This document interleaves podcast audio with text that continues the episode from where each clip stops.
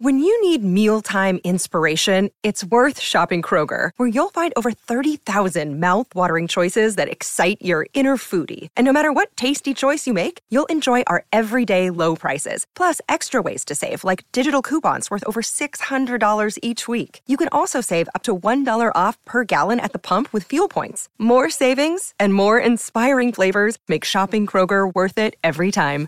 Kroger, fresh for everyone. Fuel restrictions apply. Another day is here, and you're ready for it. What to wear? Check. Breakfast, lunch, and dinner? Check. Planning for what's next and how to save for it? That's where Bank of America can help. For your financial to-dos, Bank of America has experts ready to help get you closer to your goals. Get started at one of our local financial centers or 24-7 in our mobile banking app. Find a location near you at bankofamerica.com slash talk to us. What would you like the power to do?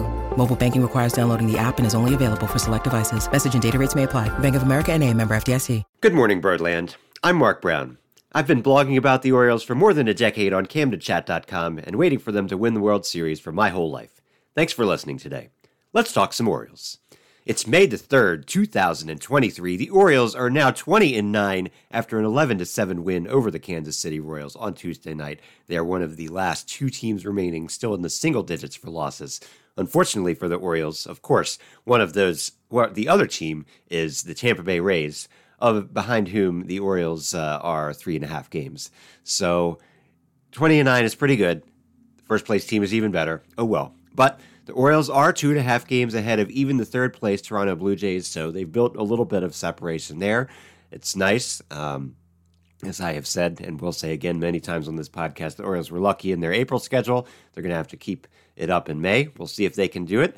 But for now, they've got a couple more games against the Royals, and it was sure nice that on Tuesday, Ryan Mountcastle broke his long drought without home runs by hitting two home runs. Adley Rutschman had another four hit game.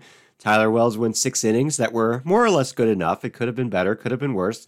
We had MASN's Kevin Brown dropped his popcorn in the trash, and the broadcast booth turned a silly uh, inning in it while the Orioles were on a 10 to nothing run at one point in the game. And Bryan Baker was doing backpedaling off the mound after big strikeouts. It's just the vibes, the vibes are fun around the Orioles right now. And that's cool we haven't seen a lot of fun vibes, uh, you know, in the years where they were very bad. And it doesn't mean that everything is going to go well just because everybody's goofing off and having fun. But I feel like teams that are goofing off and having fun tend to be the ones that are playing well because if you're stinking, then you know it's not not a good time and these fun trappings that come and surround the team just kind of stay away when the team is not good. So I hope that they continue playing well enough to continue to not have it be silly when they're doing the sprinkler and the homer hose and whatever else. One sad thing on Tuesday's game, well, there were a few sad things. It wasn't very good to give up seven runs to those Royals, but the saddest thing for me was Yennier Cano's hitless streak finally came to an end after opposing batters were 0 for 32 in at bats to start the season. A chopper right off home plate, a fluke play was all that it was what it finally took. He still has a 0.00 ERA, however, and you know what? I guess it's not surprising that it was one of those fluke Royals plays that uh, that is what broke the the Cano streak. Not going to hurt me as much as the 2014 ALCS, but uh, I still don't like the freaking Royals. Okay, I I'm I'm never going to like them because of that. I'm a grudge holder in my fandom, and I always will be. So, you know, number one is the Yankees over Jeffrey Maier, but I think number two is going to be the Royals over the 2014 ALCS. That's life. Sorry, Royals. Actually, I'm not sorry. I just like the Royals so much. I might even uh, hope for something embarrassing to happen to King Charles III and his coronation this weekend. No, I take that back. Charles has never done anything to me, but you know, it would be funny if something embarrassing happened to him, right? Anyway, but yes, the Orioles, they need to keep it up. The Royals, in particular, have been very bad in their home games so far this year. They are somehow 1 and 13 to start their season at home, which is honestly kind of absurd. And Orioles fans, well, we can find ourselves hoping that the Orioles make that 1 and 15 because the next two Royals starters are Zack Greinke in the Wednesday game and Jordan Lyles in the Thursday game, former Oriole Jordan Lyles. He's not been doing as well in the 2022, uh, 2023 season as he did last year. Both of those guys have an ERA over six so far this year. So we can hope that the Orioles are able to tee off on those guys. They've been the, the team's been playing bad at home. The Royals offense, notwithstanding the seven runs they scored on Tuesday night, they're one of the last three teams to cross the 100 run scored threshold for the season. That's a sign of a pretty bad offense. So I guess what we can hope is that the Orioles pitching staff is able to continue to hold those guys down. It's going to be uh, Kyle Gibson starting on Wednesday night, and I guess we can hope that he's uh, he kind of out veterans the uh, out veterans the the Royals guys. They haven't announced a starting pitcher for Thursday yet. The Orioles Thursday's day game, excuse me, and so. Uh, uh, you know, we'll see who pitches there, but whoever it is, they should be better than this Royals offense. That's that's really all there is to it. So the Orioles now being 20 and 9, there have only been four other Orioles teams in history who started at least 20 and 9. There were three others who started exactly 20 and 9. Those happened in 1969, 1997, and 2005. So that last one there, you know, that's not a very fun year to remember. The team did start very well, but a 20 and 9 start does not actually guarantee you anything for the rest of the season if you don't keep playing well. So let's hope we don't have a 2005 Orioles situation on our hands. I don't think we do. None of the assorted uh, outside the field drama that plagued that team seems like it should be lingering. There aren't the old players hanging around that are kind of the players who are being counted on to be key. But yeah, and then the one other team that was better better than 20 and 9 in the 1970 the Orioles went 21 and 8. So, you know, when you're when you're getting mentioned with 69, 70, 97 Orioles, those are some pretty good Orioles teams. I think one of the things that is making the 2023 Orioles so far get themselves on that list is they're finding themselves a team that is really excelling the second time through the lineup against a starting pitcher.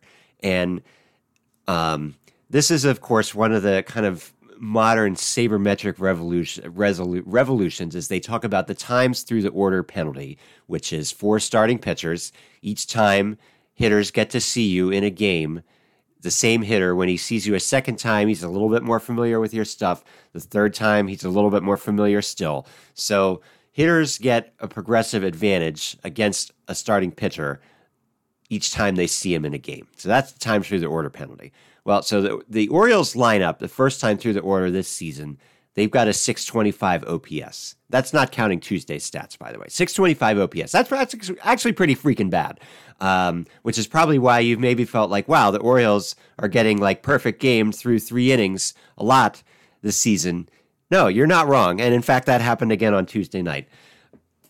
But the second time through, and again, this is not counting Tuesday stats, the Orioles now have a 945 OPS, and that was on display in the Tuesday game. They were perfect game through three innings by Orioles nemesis Ryan Yarbrough, now finding himself on the Kansas City Royals. And then in the fifth inning, excuse me, in the third inning, uh, the fourth inning, eight straight batters reached base, five runs scored. That was what it took to chase Yarbrough from the game. And so that's maybe the, the 2023 Orioles difference that kind of separates them from some of these other teams. If you really are good at making adjustments your second time through the lineup, then I think that you're going to be able to be a good offense in the long run. I guess it's still a pretty small sample for the season so far. 29 games played. There's a lot of baseball left to be played, but and and and again, we'll see if this um, this trait is durable when the Orioles start playing the better teams that are awaiting as soon as Friday. But that's an interesting way for them to do it. And credit to the players and to the co hitting coaches for whatever work they've been able to do to get things like that so far. And I really hope that they're able to keep it going because it's pretty cool. It's fun to see the mid inning comeback every time, as much as I would like to see the Orioles not in an early hole every time. Mid inning explosion, mid mid game explosions are pretty fun. If you would like to email me a question or discussion topic for this show, write to camdencastpod at gmail.com. I'm happy to read at least one on every episode where I get one. I will be right back after a message from a Fans First Sports Network sponsor.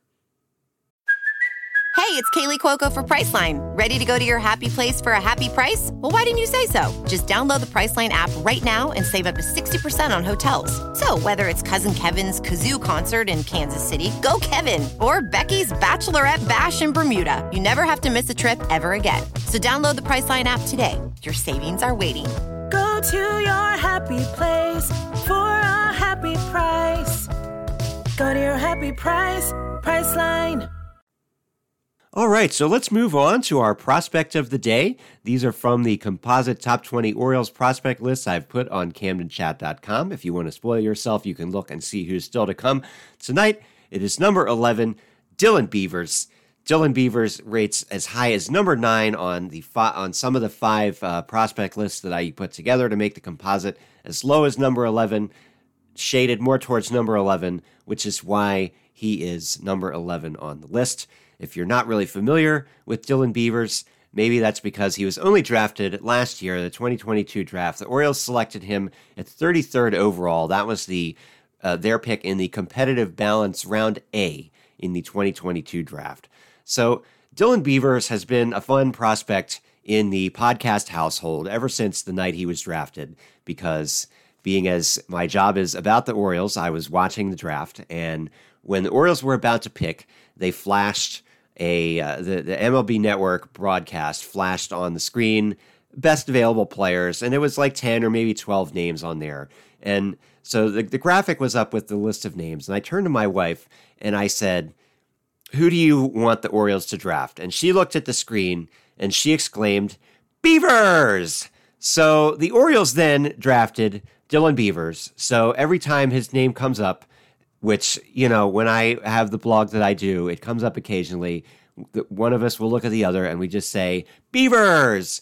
Now that has absolutely nothing to do with his baseball playing prowess but it's fun it's fun to just shout beavers and i hope that he's able to keep it up.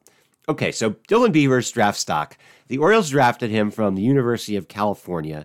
He was number 45 in the draft class according to the fangraphs prospect ranking for that class.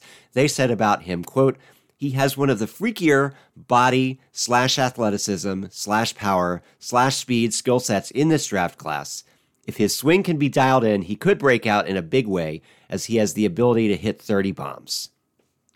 Going into the 2023 season, the Athletic's Keith Law rated Beavers number nine. He was the high guy on Dylan Beavers, and he said a couple things about Beavers, including, quote, he's a great athlete who needs some swing maintenance, the Orioles have already started working with him.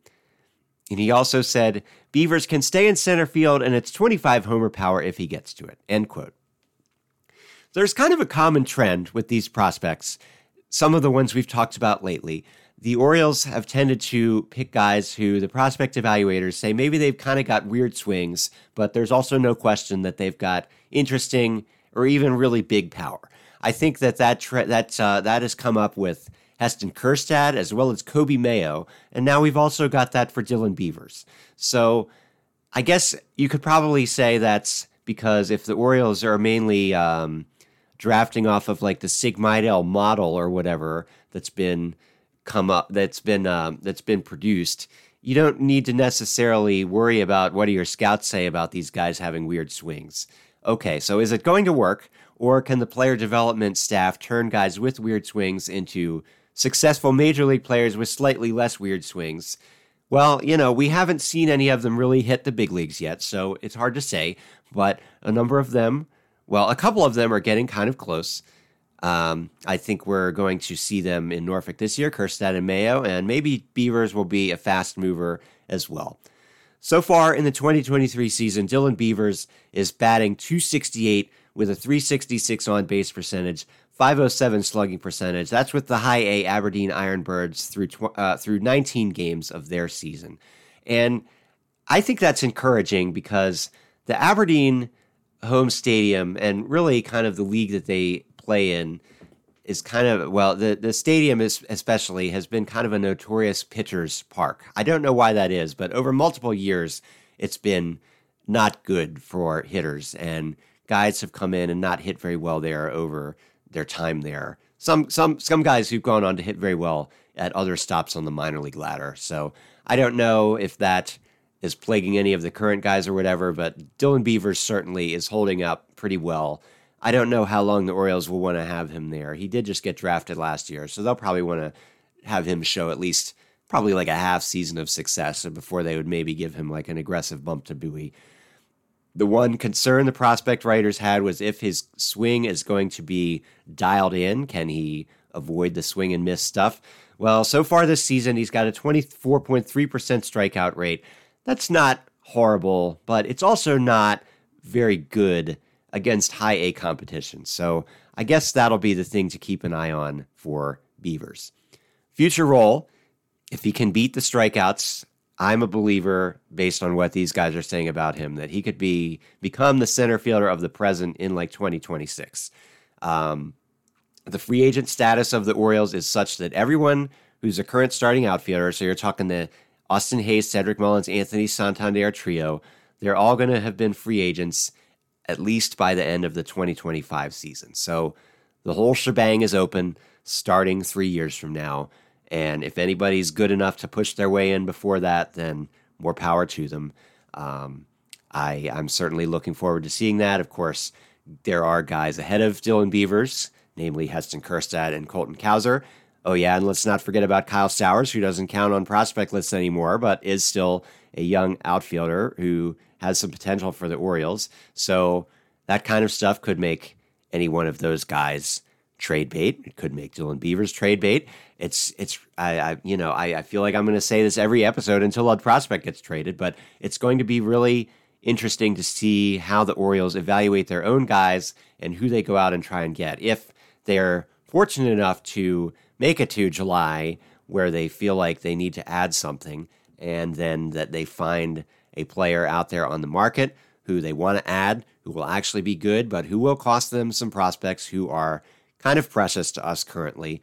But you can't keep the precious forever. Gollum taught us that. Eventually, well, in this case, we're not going to throw the precious into the fires of Mount Doom. That would be kind of rude. But hopefully, the prospects can be used to forge a championship Orioles World Series team whether that's the prospects themselves or whether they are turned into productive big leaguers, I don't know. But, you know, I want to see the Orioles win the dang World Series.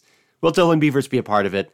I don't know, but I'm hoping he does because he is my random, kind of lower level favorite prospect entirely because of his name. Really, it's fun to shout. Beavers! We'll see if we ever get to do that in an Orioles uniform. So that's all I've got for tonight. If you are enjoying this podcast, please consider subscribing on your favorite platform and leaving a rating or review, or tell a friend or family member. I'd happy happy to have them listen too. New episodes come out every Monday, Wednesday, and Friday morning. So, assuming the thing that makes my voice sound like this is not worse, I will talk to you again on Friday. Between now and then, you can tweet to me at Camden Chat on Twitter. Good Morning Birdland as a Camden Cast production on the Fans First Sports Network. Until next time, go O's.